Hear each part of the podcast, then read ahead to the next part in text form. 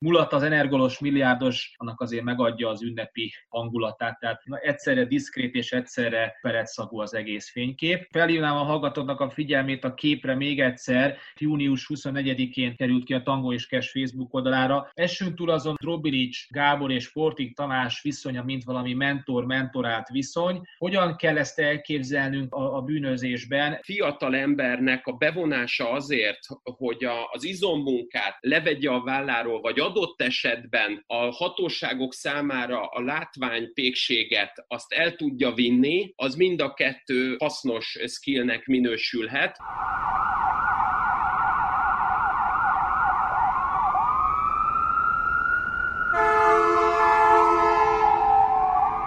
Sziasztok, ez a Tangó és Kes, Bezsenyi Tamás és Böcskei Balázs tovább a 24.hu bűnügyi podcastja. Rögtön egy elnézés kéréssel kell kezdenünk. A legutóbbi adásban azt ígértük nektek, hogy az NDK-ban különösen nők által elkövetett bűncselekményeket fogjuk felfejteni. Olyan stázi és egyéb más jelentések jutottak a birtokunkba, amelyeket szükségszerűen tartottunk, hogy megosszuk, hisz ezekben a mindenféle társai konfliktussal, nemi konfliktussal terhelt időszakban lehet, hogy egy új diskurzusát indítjuk el a nő, illetve a férfi viszony rendszernek. Az élet tervezi bizonyos értelemben a tango és kest, hiszen az elmúlt hetekben jött a hír, hogy Drobilics Gábor, aki kétségkívül a magyar szervezet bűnözés emblematikus figurája, referencia alakja, sok kérdőjel van a szövegbuborékokban, elhunyt. Az előbbi jelzős szerkezetek mind igazak rá, ténylegesen, ezért szükségszerűen tartottuk, hogy azért a hírérzékenység is maradjon a tango és kes adásaiban, és vele folytassuk. Tehát nincs feledve a korábbi téma, csak éppenséggel Drobilics Gábort miután hamarosan hamarosan temetni fogják, nyilvánvalóan úgy éreztük, hogy kapcsolódunk a történésekhez. Elég ritka, hogy valakit, aki a szervezet bűnözés, az alvilágnak a tagja, annak nincs valami beceneve, gúnyneve, ahogy ismerik ezekben a zónákban, vagy éppenséggel, ahogy akarja, hogy nem ismerjék ezekben a zónákban, ami az önéletrajzból kevéssé olvasható. A legtöbb olyan visszaemlékezés vagy oknyomozó újságírónak a műve szerepelteti Drobilics Gábort is. Elsősorban D. Gáborként vagy Drobilicsként hivatkozta meg, noha egyébként vele kapcsolatban én több interjú adó személynél találkoztam azzal, hogy úgy rövidítették a nevét, hogy Droba.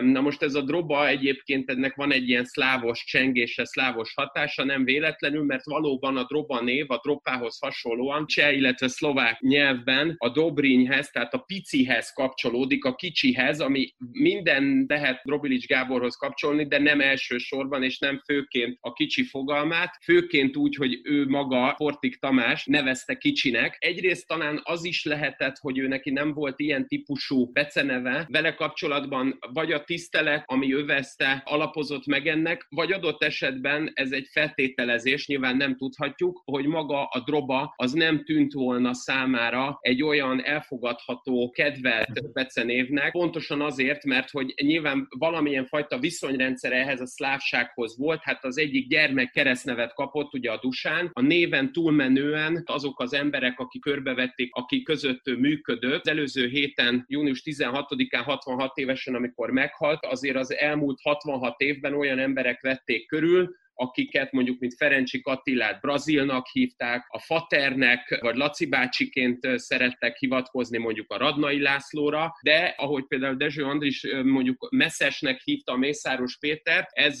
viszont már inkább azt mutatja, hogy kellett néha kreálnia az újságíróknak is olyan neveket, amikkel az egyéb felmerülő személyiségi jogi perek elkerülhetőek. Ez igaz, ebben azt hiszem, hogy teljesen igazad van megerősítik ezt a hallgatók is, akik nagyon aktívak, vagy más nem mondjak, Ugye kitettünk az adás lójához egy képet, amely a művészínas étteremben készült 1996. július 28-án. Drobilic, Portik Tamás és feleségei, Ferencsik Attila látható a képen. Jókedvűség az abszolút látszik a, a fotókon, és egyik olvasónk a sok millió közül, illetve hallgatónk a sok millió közül kommentelte be, hogy kemény asztal lesz kérem. Hát ebben nem igen lehet vele vitatkozni, de Tamás, hogyha ezeket a négy embert újra idézni meg a művészínas étterem figyelmet, hogy akkor ezt kapott te három keresztnévből, meg egy étteremnévből rakjál már össze egy értelmes mondatot, akkor hogyan hangozna az a négy-öt mondat? A Drobilic, a Ferencsik, és így, mint két vezetője az Energolnak, a Drobilic, mint belkereskedelmi, Ferencsik Attila, mint ugye külkereskedelmi igazgatója az Energol RT-nek, és mellette a marketing vezér, a kicsi becenévet Drobilic által magára kapó Portik Tamással egy olyan céget hoztak létre, amelynek azt gondolom, hogy a következő térnyerésénél tartunk ott éppen 96 nyarán, amikor további olyan cégekkel tudnak együttműködést kötni, ami megalapozza az, az olajszőkítésben és egyáltalán különböző kőolaj származékokkal való visszaélések, azok több ezer liter számra rúgjanak, és ebből nem csak több száz milliót, hanem milliárdot is akár bevételként el tudjanak számolni. Felhívnám a hallgatóknak a figyelmét a képre még egyszer, és kedvéért, hogy a visszakeresés véget június 24-én került ki a Tango és Cash Facebook oldalára,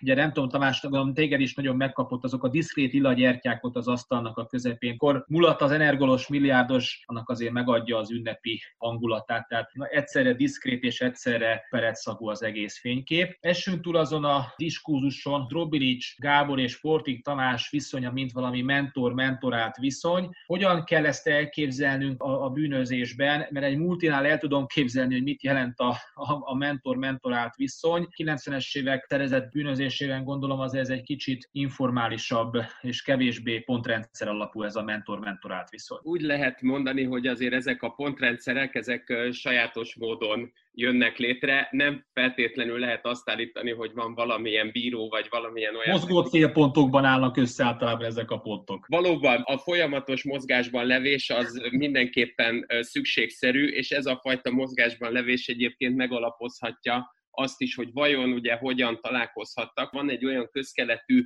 legenda, hogy egyébként a Gyorskocsi utcában, egy fogdában találkoztak, de van egy ennél valószínűbb, az pedig az, hogy a második kerületben, ott a Szénatér környékén egykor nagy népszerűségnek örvendő Édenbárnál éppen italozott a Drobilic egy olyan Iván becenevű komolyabb bűnözővel, aki a Kontikárhoz is az elején kapcsolódott, amikor belekötöttek a Drobilicba, akkor az egyébként ott az Édenbárban szolgálatot teljesítő, szekuritisként is működő Portik Tamás a védelmére kelt, segítette azt az idősebb, komolyabb fickót, ott, akit egyébként gásprével is lehújtak, tehát innen nézve valóban mozgó célpontról beszélhetünk, hiszen itt rögtön az ütőképességnek a bizonyítása volt a legfontosabb, talán a Drobilic számára is, hogy valaki, egy fiatalabb gyerek egyrészt, Portik Tamása egy 67-es születésű, éppen 15 évvel fiatalabb, és mégis belállt egy verekedésbe, az ellenfeleket komolyan vette a Drobilic és az erőszakosságokat is, illetőleg az lehet még egy ilyen fontos kérdés, egy mentor-mentorál kapcsolat, kapcsolatában, amiről már korábbi adásokban is beszéltünk, amennyiben egy idősebb, már karrierje különböző pontjait megjárt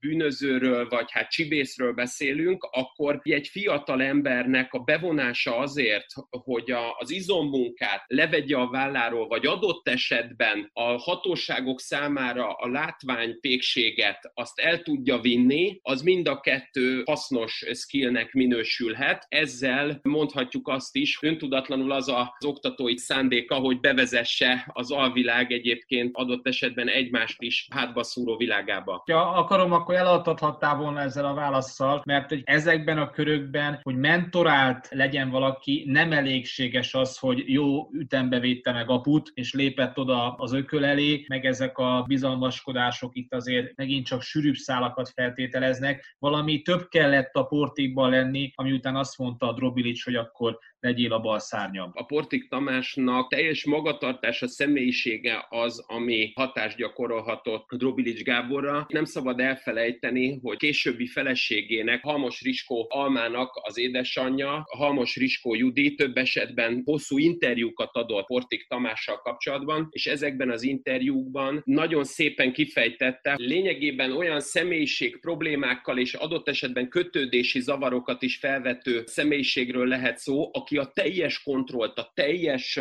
hatalomgyakorlást szereti szeretteivel szemben, illetve egyáltalán a hozzá szorosan kapcsolódó emberekkel kapcsolatosan fölvetni. Az, hogy a Portik Tamás nagyon komolyan vette konspiráció szabályai, az sem elhanyagolható tényező, amit talán egy ilyen idősebb generációhoz tartozó bűnözőnek, akit már többször megmértek a hatóságok, szimpatikus lehetett, hogy ezt látta, és természetesen a nagyon komoly akarnokságot, a nagyon komoly tudásszerzés, nyilván itt most a csibész tudásnak a megszerzésére gondolok, azt is talán értékelhette. Portik későbbi anyósa mondta azt, a lányát előszeretettel próbálta például arra rávenni, hogy az ÁFA különböző törvényi szabályozásaival képbe legyen a, a szerelme. Ugyanakkor pedig, amikor már az Energolt csinálták, és abban már a Radnai is benne volt, például ugye mindannyiuknak becenevet adott, és ez állítólag Portiktól származott ez az ötlet. Locz Károly névre hallgatott Radnai László a beszélgetésekbe. Csontvári Koszka Tivadarnak hívták Portik Tamást, és egyébként Ripő Rónaiként hivatkoztak Robilics Gáborra,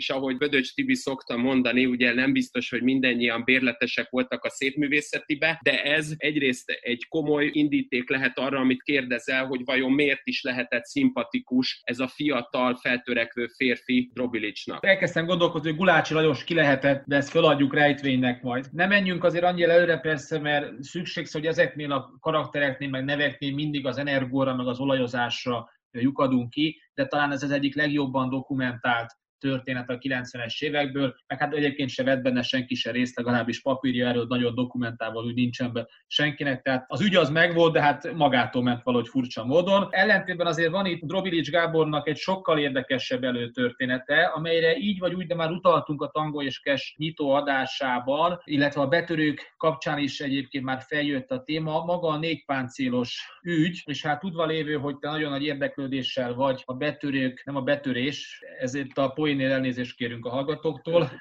iránt, ezért adódik a kés, hogy egy kicsit ezt a négy páncélos ügyet, ezt Drobics Gábor szerepét bontsuk ki, mert ez tényleg egy olyan ügy, ami félre ne értsen senki, de méltatlanul keveset van elbeszélve, hogy még a magyar nyelvhez való viszonyomat is megmutassam a mondat befejezések. Köszönöm, hogy ezt fölhozod, mert azt gondolom, hogy általában a presztízs ügyel szoktuk kezdeni, amikor valaki bűnözés történeti szempontból akar egy bemutatást intézni. Nyilván van annyi igaza ennek közkeletű a szervezet bűnözés hazai történetének az indító pontjaként a, a presztízs ügyel való indításnak, hogy ez komolyan vehető sok csapat együttműködéséből állt. Ez a banda, ugye amit négy páncélosként ismerünk, ez majdnem egy évtizeddel megelőzte a presztízs ügyet. Olyan ügyként kell elképzelnünk, amit a Pest megyei rendőrfőkapitányságnak a nyomozói dolgoztak föl. Ennek a nyomozásában már részt vett az a Horváth András, aki azóta a jelenlegi belügyminiszternek a miniszteri megbízottja ugye a 90-es évek leszámolási ügyeiben. Alapvetően egy több évet átfogó, nagyjából 1973 nyarától 1975 teléig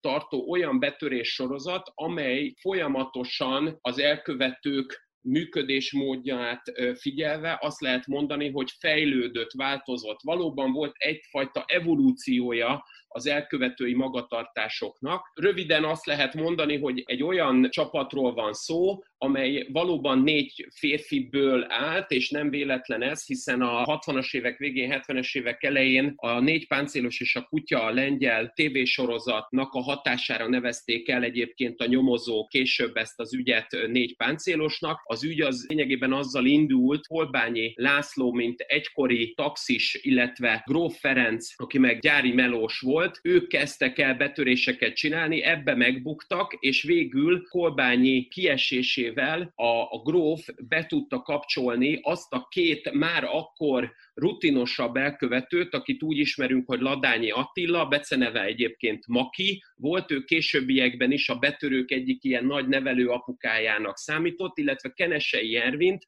aki aztán később eltűnt, de már ebben az időszakban, amikor ebben a 70-es évekbeli ügyben részt vesz, akkor már nem sokan tudják róla, ő már legalább ötször volt büntetve, és a börtönben, amikor töltötte a büntetését, többször például a zárkából majdnem lázadás szítva próbált kitörni zárkatársaival együtt, tehát egy kemény figurának mondhatjuk őt, és ebbe a három személy mellé, tehát a Gróf Ferenc, aki ugye az egészet szervezte, és aki egyébként a legidősebb is volt, mellette ez a két rutinos bűnözőhöz jött be negyediknek Robilics Gábor a fiatal feltörekvő személy, aki pedig részt vett ezekben a betörésekben. Először alapvetően egyébként egy a Kenesei által beszerzett Varszavával különböző cikkeket, mindenféle termékeket loptak, lerakatokból, üzletekből, amiket a Ladányi Attila, mint szállító munkás el tudott adni olyan üzletvezetőknek, cégeknél, butikoknál, vagy éppen vendéglátóban dolgozó üzletvezetők, vezetőknek, akről tudta, hogy alkalmasak akár orgazdai feladatkörre. Amikor erre rájöttek, hogy a Varszavába sajnos egyszerre egy éjszaka alatt csak olyan kb. 30 ezer forint értékben fog beférni áru, akkor elkezdték megtanulni, kinyitni ezeket az úgynevezett páncélszekrényeket, ugye ezért is négy páncélos, de valójában ezek tűzálló szekrények voltak, ezeket el kellett először vinniük, szét kellett barmolni valahol az erdőbe, majd aztán, amikor ezt megtanulták kinyitni, na az volt az igazi fordulópont, ugye ezt több amerikai krimi filmben is ismerjük, hogyha tanuljátok meg kinyitni, és akkor nem kell vele vesződni. A hallgató kedvéért mondom csak, hogy ezek az egész zártechnika hogyan nyitódik, hogyan működik, és el kell mondanunk, tényleg nem akarom minden részletét a közös beszélgetéseinknek megosztani, már csak azért is, hogy még az a kevés barátunk is megmaradjon, aki van, hogy te mindig újra és újra nekifutsz ennek, hogy ezt elmagyaráz, hogy hogyan van ez az egész, hogyan nyílik a zár, hogyan stb. És ahányszor elmeséled, annál egyre bonyolultabbnak tűnik nekem az egész mutatvány. Tényleg csak nagyon röviden ez, ezek megtanulható technikák, vagy én vagyok teljesen értetetlen ebbe a dologba. Olyan szintű betörésekről van szó, úgy érdemes mondani a hallgatóknak, hogy 117 betörésről beszélünk. Nem mindegyik záras, kazettás bonyolultság, de azért ez 117 az egy tekintélyes számnak tetszik. Szóval lehetett ezt tanulni, vagy ehhez ugye ilyen született, idézőjelben használom, kézügyesség? Kell valami fajta kézügyesség, és valóban, amikor mi erről korábbiakban többször beszéltünk, akkor én előszeretettel választottalak le téged úgy azzal, hogy a haptikus észlelés, tehát lényegében a... a Kezdődik. van lényegében valóban az új begyel való érzékelés, ha tetszik, az új begyel való látásról lehetne itt értelemszerűen akár beszélni, bár az is igaz, hogy ez elsősorban az ákulcsos betörőkre igaz, akik ugye ilyen sperhaknival dolgoznak. Itt ebben a konkrét esetben azt lehet mondani, hogy mivel áfor töltőállomások, illetve olyan szövetkezeti tulajdonban vagy állami tulajdonban lévő üzlethelységekbe törtek be, ahol ezek a tűzálló pénzkazetták korszakban ezeket már páncélszekrénynek nevezték, ezeknek a felnyitásáról volt szó, ez valójában sokkal inkább testi erőt igényel. Természetesen a kasszanyítások azok a testi erőn túlmenően igényelték azt is, hogy megfelelő eszközzel, megfelelő szerkezettel történjen ez, Éppen ezért volt fontos az, hogy például az egyik művezető ismerősüket, Gazdag Istvánt meg tudtak kérni arra, hogy egy nagy forgató nyomatékú erővágót átalakítson nekik éppen arra tevékenységre, amit őt akarnak végezni. Ugye ezt úgy kell elképzelni a hallgatóknak, hogy ezek a tűzálló pénzkazetták, ezek két vékony fémlemez között, mivel nem volt teljesen tömör vas, ezért kettő között homok volt. És ha valaki fel tudta nyitni az első fémlemezt, akkor a homokot kiszorva már csak a második fémlemezhez kellett hozzájutni, úgy, hogy utána be tudjanak már nyúlni az értékek iránt, tehát lényegében ezzel azt lehet mondani, ez volt az első olyan általuk valószínűsíthetően végzett olyan zárnyitás, ami aztán a későbbiekben rózsanyításként ismert a kriminalisztikában. Igen, már nagyon vártam a zöldséggyümölcs virágból bejövetelét is ebbe a történetbe, de tényleg ezt, ezt sokszor átvettük, és sokszor át fogjuk venni. Hogyan buknak meg, hogyan kapják el őket, érdekelne, és itt akkor már tényleg Drubilics személyre is fókuszálandó a történet, mind a rendőri oldalról, mind pedig a hiba elkövetői oldalról. Hogyan történik ennek a elég komoly sorozatnak a a vége. Kolbányi és a gróf kezdenek el, ott nagyon gyorsan megbukik a két ember, pontosan azért, mert nem jó technikával, nem jó figyeléssel végzik el a betöréseket, és ezért lényegében, ahogy azt mondani szokták, rajta csípik őket. A második esetben már viszont sokkal nehezebb volt, mivel Ladányi Attila, mint rakodó munkás, tudta, kik azok az emberek úgy fognak működni, hogy ezt a rendőrök nem fogják feltehetően tudni felderíteni, így végül is egy rettenetesen komoly erőbefektetést, egy személyi állományt igénylő ötlet volt egyedül, ami eredményre vezetett. Ezt úgy hívták a korszakban, hogy belső blokkolás. És ezt azon hallgató kedvéért mondom el, akik talán még nem is látják át annak a komoly tragikumát és drasztikusságát. Ipari kamerák nélküli világban egy ilyen esetben az azt jelentette, hogy a megye összes olyan, mert ugye itt a Pest megyei nyomozók reménykedtek, hogy Pest megyére fókuszál a banda, nem akar Pestről lejárni Békésbe, mert már egy hosszú ideje csinálják, ugye 13 megyét érintettek a betöréseik, már egy kicsit ellustulnak. Azt kell látnunk, hogy a megye összes áforkutya és számba jöhető üzletébe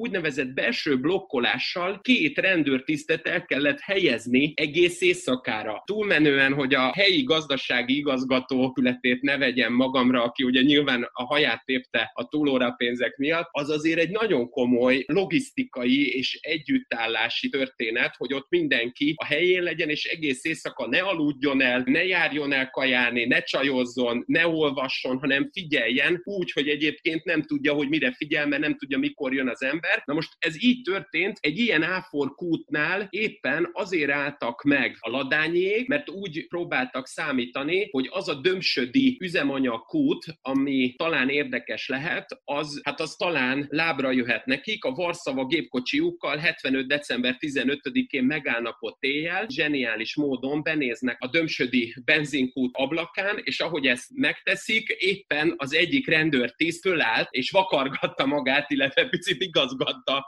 a ruháját, és nem az a fajta mélységű, metafizikai szépségű összenézés és találkozás volt, mint ami a Szemtől szemben című filmben látható Al Pacino és Robert De Niro között, mert én azt gondolom, hogy itt nem komoly farkas szemnézés volt, hanem az egyikük éppen vakargatta magát, a másik meg azt érezte, hogy te atya úristen, miközben a materializmus világnézet uralkodik. Úgyhogy gyorsan bevágták magukat a Varszavába és elhúztak, csak az volt a probléma, hogy a Varszava ekkor már Gróf Ferencnek a tulajdonában volt, mivel az utánuk futó nadrágját megigazítani képes rendőrtiszt le tudta olvasni a rendszámot, így Gróf Ferencen keresztül, aki Lőrincen a Felső Csatári úton lakott, fel tudták később humán figyeléssel az egész csapatot deríteni. Miért van az, hogy ez nem vált olyan enigmatikus névvé a négypáncélos? Jó csengésű, tehát lehetne ezzel csajozni, és mégis a presztízs ugye tekintjük az ügynek, mindeközben azért itt is bármennyire is ezt a elkapást kapásos jelenetet itt elpróbáltad itt bagatelizálni és ilyen szeszélyes éjszakokrosra fogni, de azért itt teljesítmények voltak ebbe a dologba. Ami alatt azt értem a teljesítményt, amit a, a föld alatt szokás teljesítménynek hívni ott a sötét zónában. Kénytelen vagyok drasztikusan fogalmazni, hogy ebben elsősorban a rendőrök játszanak komoly szerepet. Presztízs ügyben már engedélyezték számukra, hogy egy országos koordináció valósuljon meg. Itt pedig arról volt Aha. még szó, hogy az országos koordináció hiány egy megye próbált arra ráébredni, hogy valószínűleg párhuzamosan nagyon sok betörést követnek el ezek a csapatok, de ők csak saját silójukból tudják ezt megnézni. A többi gabona silóra nem látnak rá, hogy ilyen szervezet szociológiai fogalmakat is beemeljek, tehát tényleg az egymástól való elzártság itt még egyrészt szervezeti módon is működött, másrészt pedig nem voltak olyan rendőrök, akik ezt meg tudták volna a maguk módján belügyi nyilvánosságban marketingelni. A világ leghosszabb összetett mondatát hallottuk. Drobilics Gábor Svédországban mit kever kavar? Azért karrierbűrözőről beszélünk, nem ártana mondjuk ezt a fogalmat is egy kicsit tisztába tenni, aki aztán a külföldi diszidálásra veszi a sorsot. Na most az ilyen esetekben, az ilyen nevek esetében a diszidálás szó azért egy kicsit, hogy is mondjam, eufemisztikusan hangzik. Lényeg, ami lényeg, mi újság Svédországban? Úgy jut ki Robilic egyébként pont a rendszerváltás megelőző évben, ugye 88-ban, hogy igencsak valószínűleg teleszalad az a bizonyos szerve azzal, hogy őt folyamatosan vegzálják itt valuta lehúzásos vagy betöréses ügyeiben, és éppen ez az, ami megalapoz neki, hogy elmenjen. Egyébként ő még a négy páncélosból, amikor a 80-as évek elején szabadul, akkor megismerkedik korábban a, a börtönben Radnai Lászlóval, aki a 80-as években mielőtt Svédországba menne, már segített neki egy korábbi ügyében megfelelő tanukat találni, hogy minél előbb tudjon szabadulni Robilic, és igazából a 80-as évek elején testőrként és portásként is funkcionál, egyrészt a Figaróban, másrészt pedig egy Lackóban. Hol volt ez a Figaro? Ez a, a Veselényi utcában volt, és ez a többek között a, a Radnai Lászlónak a háttértámogatásával, de egyébként Szlávi Bulcsúnak is a segítségével jött létre. Ez 85. január végén egy pénteki napon nyitott, ez egyébként egy két szintes helyről van szó, aminek az alján étterem működött, a felső részén pedig diszkó. Itt volt ő portás, ami mellett egyébként a Lackó Bandi névre hallgató, jól ismert hamis kártyásnak pedig a testőre volt, aki előszeretettel járta a vidéket, és ugye cinkelt lapokkal játszott. Ez a Lackó Bandi ismertette meg őt azzal a Feller Erikával, aki az egyik felesége volt. A legendárium szerint ő volt az első felesége, ugyanakkor itt a Józsefvárosban terjednek olyan legendák, hogy már volt egy Tömő utcai lány, egy Cibak lány, aki akinek komolyabban csapta a szelet, sőt gyermekei született tőle, de itt nem akarunk ilyen magánéleti problémába avatkozni. Inkább csak annyi a fontos, hogy mivel ezzel a Feller megismerkedik és szerelmi viszonyt folytat, a luxus prostituált, vagy ha tetszik konzumhölgy, akkor, amikor ebből a 80-as évek végi betörésből ugye kijön Radnai segítségével, amiben egyébként ugye Ladányi Attila, tehát ez a négypáncélosos ember az egyik támogató segítsége, akkor ezekkel az embereknek köszönhetően, tehát annak köszönhetően, hogy Ladányi-tól szerzett tudással úgy érzi, hogy folyton be fogják csukni, és mindig ki kell menekülnie, ugyanakkor a Feller Erika, akit megismert, annak segítségével inkább úgy dönt, hogy ki próbál jutni Svédországba, azért tudta megtenni, mert Feller Erika korábbi férje oda diszidált, és egyébként pedig egy valódi útlevelet használt ehhez, amiben kép nagyon hasonlított rá, és ennyiben egyébként hasonlít egy olyan másik általunk már megénekelt bűnelkövetőhöz, Pötyihez, a Prestige ügyben már egy ismert betörő, illetve hamis kártyás volt, ő ugye 78-ban így nyugaton érvényesülhessen. Még egy egymondatos, többszörösen összetett mondatra hívjalak fel. Most őszintén, túl amit értettem, olyan családilag hogyan jön össze a svédországi dolog, de ezzel a tudással, meg ezzel a nyelvérzékkel elkötelezett svéd nyelvtudással mit csinál egy magyar bűnöző Svédországban? Szóval az elsőre tud azt gondolnánk, hogy ha valaki nyugatra, Németországba megy, meg már létező műkereskedelmi vagy egyéb más szórakozataiparban használatos szerek útvonalán mozog, akkor azt írt, na de hogy éjszakra menni? Nem csak, hogy nem volt ez sikeres, hanem egyébként ki is tiltották, ahogy egyébként egy évtizeddel korábban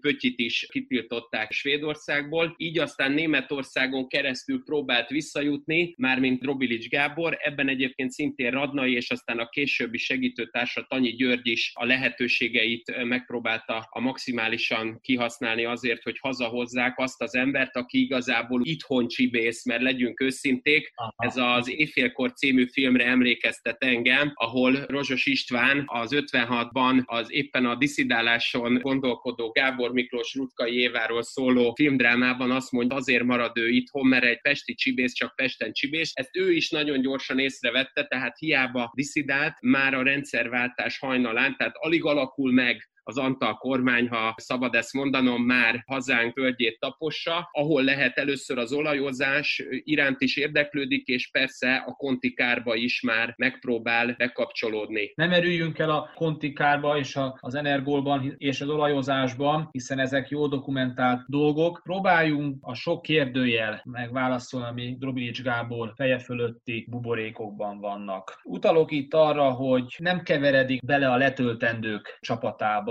jönnek az ügyek, nem lehet azt mondani, és tényleg elnézést kérünk a hallgatóktól, hogy nem vesszük végig a 90-es évek potenciális vagy tényleges büllajstromát, de hogy a nagy ügyekben azért ő is egy nagyon komoly csomópont. Emberek jönnek kibe a büntetés végrehajtás vendégszeretetét élvezve, vagy akár megjelennek vádlottként, ő ebbe a sodrásba soha nem kerül bele, bár arra Dezső András épp a az alvilági nekrológ műfajú írásában világít rá, hogy Drobilics Gábor sem köp a folyamatok során, vagy éppenséggel, amikor rákerül a sor tanúként. Túl ezen az utóbbi megállapításon kérdőjel Tamás, amely kérdőjelre, ha teszel egy pontot föloldva a dolgot, az tovább tudja vinni a műsort. Azzal tudjuk megnyugtatni a hallgatókat, hogy ezekről a 90-es évekről azért nem beszélünk bővebben, mert majd erről különálló adásban érdemes, mert ezek önmagában annyira szertágazóak és fontosak és meghatározóak. Nem szabad elfelejteni, és azért adtam ekkora a szerepet ennek az egész Fellererikás vonalnak, mert későbbi ellentét Radnai László és Drobilics Gábor között többek között ebből született. Amikor mi korábban úgy már beszéltünk a Magyar Keresztapa címmel Havas Henrik által készített interjú kötet kapcsán Radnai László életútjáról, akkor ugyan elbeszéltük azt, hogy ő abban a betörés sorozatban, amit a rendszerváltás végén volt, abban szerepelt. Tévesen állítottam azt, hogy abban semmilyen tetés nem kapott Radnai László, valójában felfüggesztett börtönbüntetést kapott, tehát nem volt valóban letöltendő, de mégiscsak ő ott el lett ítélve, szemben azzal a Drobilics Gáborral, akiről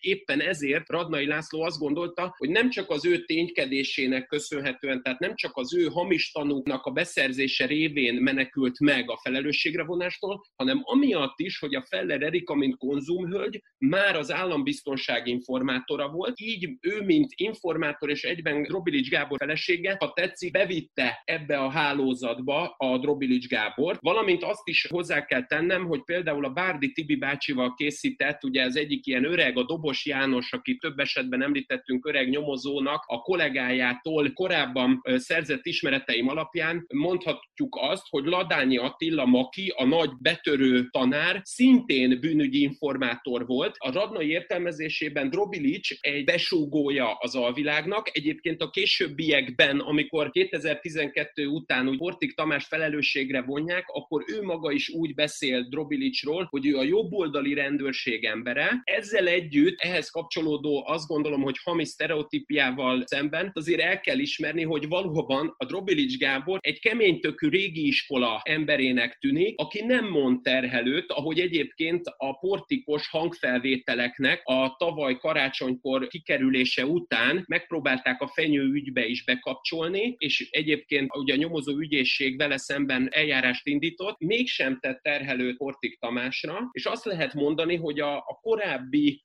90-es évekbeli ügyekbe, tehát a Svédországból való hazajövetele után hiába romlik meg a 90-es évek elején Radnai Lászlóval a kapcsolata, nem beszél oly nagyon a hatóságok számára, mint meg annyi bűntársa egyébként. Ugyanakkor nagyon fontos kiemelni, hogy alapvetően a Radnai Lászlóval való konfliktusa a 90-es évek elején, annak azért mégiscsak van annyi alapja, hogy emiatt lehetett tényleg két külön csapatként beszélni egy ideig a 90-es években Kontikáról és az Energorról. Noha a Kontikár ugye előbb jött létre 90-ben, és a 94 november végi alapítású Energóba pedig aztán később a Radnai László azért bekerül, de alapvetően a kettőjük közötti konfliktus nem oldódott föl. Azt is fontos állítani, a Drobilics Gábornak a vallomásai azok kevéssé ismertek, illetve kevesebb szer nyilvánult ő maga meg. Az Energol ügyön kívül valóban azt lehet mondani, mondani, hogy a kecskeméti maffia perből, tehát a 2000-es évek nagy ügyéből, ami effektíve folytatása mondjuk ilyen szempontból az Energolnak, abból kimarad, és valóban most a halála előtt próbálták meg, ahogy te szoktad fogalmazni, becsapdázni, tehát ugye bevinni ezekkel a hangfelvételekkel, hogy talán mégiscsak van felelőssége a leszámolásos ügyekben, és Portik Tamásnak ő egyfajta mentoraként hozzá is segítette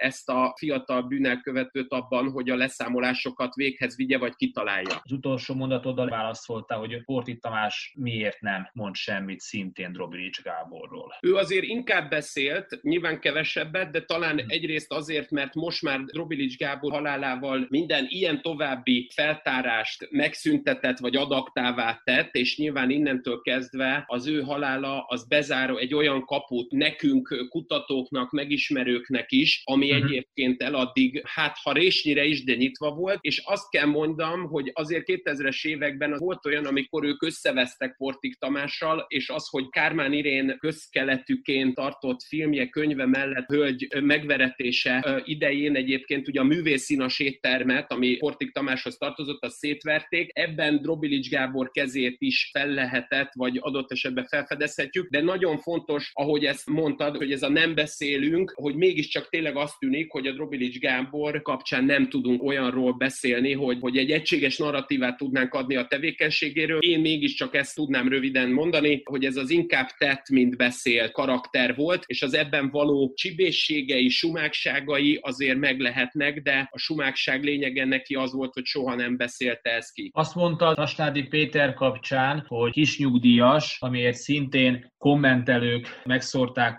az adás posztja alatti falat. Valakinek tetszett a poén, van, akinek kevésbé, van, aki meg imádkozott értünk. Ha most kellene Drobilics Gáborra egy nem cukoló, hiszen nem ez a célunk, jelzőt tenni, akkor milyen volt az ő utolsó évei, így a világhoz való viszony, elfordulás, sokan keresték, interjút szerettek volna vele készíteni, Balatonhoz húzódott vissza, ezek ténylegesen a világtól való elfordulást is jelentették-e. Világ alatt nyilvánvalóan az ő mezőjét értem ez alatt. Tasnádi Péterhez képest, ha bár egyébként ők jó viszonyban voltak, tudomásom szerint, egy nagyon más karakter, mert Tasnádi Péter úgy magát is ilyen típusú kisnyugdíjasnak tekintette. Drobilic nem szeretett és nem is nagyon akart soha interjút adni, nem szeretett megnyilatkozni. Maga a karaktere pedig azért egy jó vázizomzatú olyan fickónak tűnt, akire, hogyha az ember ránéz, akkor először, hogyha Tanyi Györgyöt a mafiafilmek Joe Pescieként rakjuk össze, akkor ő lenne már, mint Robilics Gábor, ez a fajta Robert De Niro a nagymenőkből, ez a Jimmy Burke, és azt lehet mondani, hogy valóban visszahúzódott Siófokra, feleségével, a Szücs Ildikóval élt, nekik egyébként egyrészt két gyerekük is van, másrészt visszavonultan élt, és a maga lehetőségeit azt talán úgy értékelte, hogy azok a nagy lehetőségek és bekapcsolódások a politikában, amik 90-es években oly egyszerűnek tűntek, még bunkofonról elérni egy-egy kampányfőnököt, vagy adott esetben egy nagy olajbárót, azok egy kicsit visszaszorultak.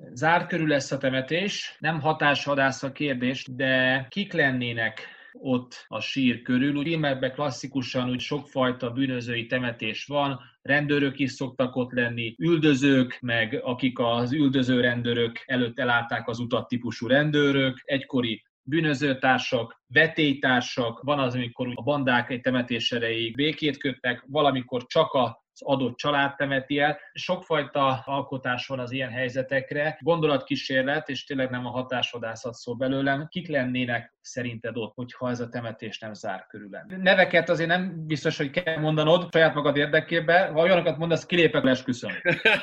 Nem voltam itt, nem hallottam. Már az olajozás kapcsán is fontosnak éreztem azt, hogy ahogy elmondtad azt, hogy hát ez az olajozás is úgy történt, hogy igazából senki se tud róla lényegében. A Nógrádi Zsoltot idézted volna, aki ugye az Index kamerája előtt egy ilyen dallas zenére mondta, hogy de hát nem volt itt semmi, meg én se. És hát ugye mi se lennénk itt, hogyha nem lenne Drobilics Gábor, és meg kell, hogy mondjam, hogy az erre adandó választ azért úgy tudom csak megadni. Nyilván itt az embernek van egy olyan személyiségi kapcsolódása, hogy én magam is egyébként megkerestem kutatói célból őt. Zártan, de azért mégiscsak volt némi nemű nyitottság. Az is azért hozzá tartozik, hogy előszeretettel családjával együtt szórakozott Ferencvárosban, Szüke Pátriánban, a Páva utca, Lilium utca környékén úgy étteremmel is rendelkeztek, és szerettek kávézókban mulatni azt tudom mondani erre, hogy a zártkörűség az talán annak köszönhető, hogy amikor a portik hangfelvételek nyilvánosságot kapnak, most már lassan két éve, mint egyfajta karácsonyi ajándékként szolgálnak Gyárfás Tamásnak, ezek a hangfelvételek nagy jelentőséget tulajdonítottak Drobilic szerepének abban, hogy Portik Tamás mellett felbújtóként és koordináló személyként meghatározta és irányította a 90-es évek leszámolásait. Emiatt még nagyobb nagyobb hangsúlyt kapott Robilicsnak a személyisége, amit ő maga próbált mindig a nyilvánosságból visszaszedni, ugyanakkor neki a presztízse mégiscsak hasonló ahhoz, amit én is mondtam korábban, ez a régi iskola tagja, nem beszélek az egykori bűntársaimra se. Lehet látni ma is fórumokon, például a Portik Tamás fia, illetve a Drobilics özvegye meg is köszöni ezt Portik fiának, hogy kiáll mellette, hogy a Drobilics milyen jó és őszinte ember volt, miközben ugye itt a többi ember teljesen abszurdnak érzi ezt a helyzetet. Alapvetően azt gondolom, hogy azért lehet zárt temetés, mert nagyon komolyan feltételezték, hogy fel fog vonulni az alvilág színejava, és ráadásul ez egy olyan alvilág,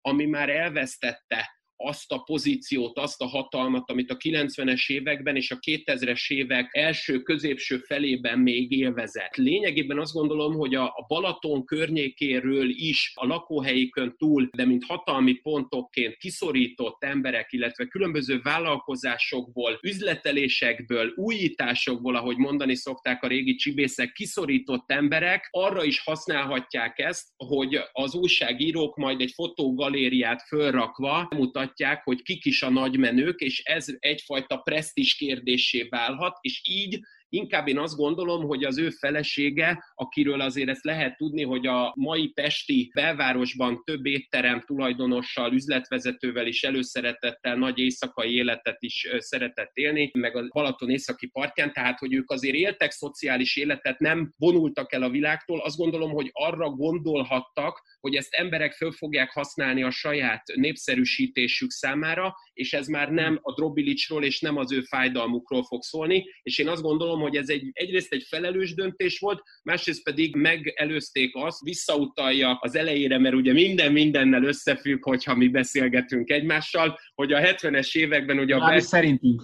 a belső blokkolás ugye nagyon komoly humán erőforrást igényelt a Pest megyei rendőröktől, akkor most ennek a temetésnek úgy, hogy zárt, így nem kell adott esetben több tíz vagy több száz rendőrt, nem csak a biztosításra, hanem arra is, hogy mindenkinek a telefonját föltegyék, és annak a leíratát végigolvassák, erre felhasználni. Trobilics Gábor ról beszélgettünk, a 90-es évek jellegzetes és valószínű a, nem csak a kutatók, hanem a rendőrök emlékezetében is sokáig élő bűnözőről, illetve karakterről. Visszatérünk a témánkhoz, amit beharangoztunk NDK-ban a rendőrök, illetve az állambiztonság hogyan dolgozott rá a női elkövetőkre, úgyhogy vendéggel fogjuk folytatni a legközelebbi adásban. Szóltunk, hogy már van Patreon oldalunk, számítunk a közelműködésetekre, hogy minél jobb minőségű anyagot tudjunk készülni. Nem volt már más hátra Tamás, mint hogy elköszönjünk. Legyen így, sziasztok! Sziasztok!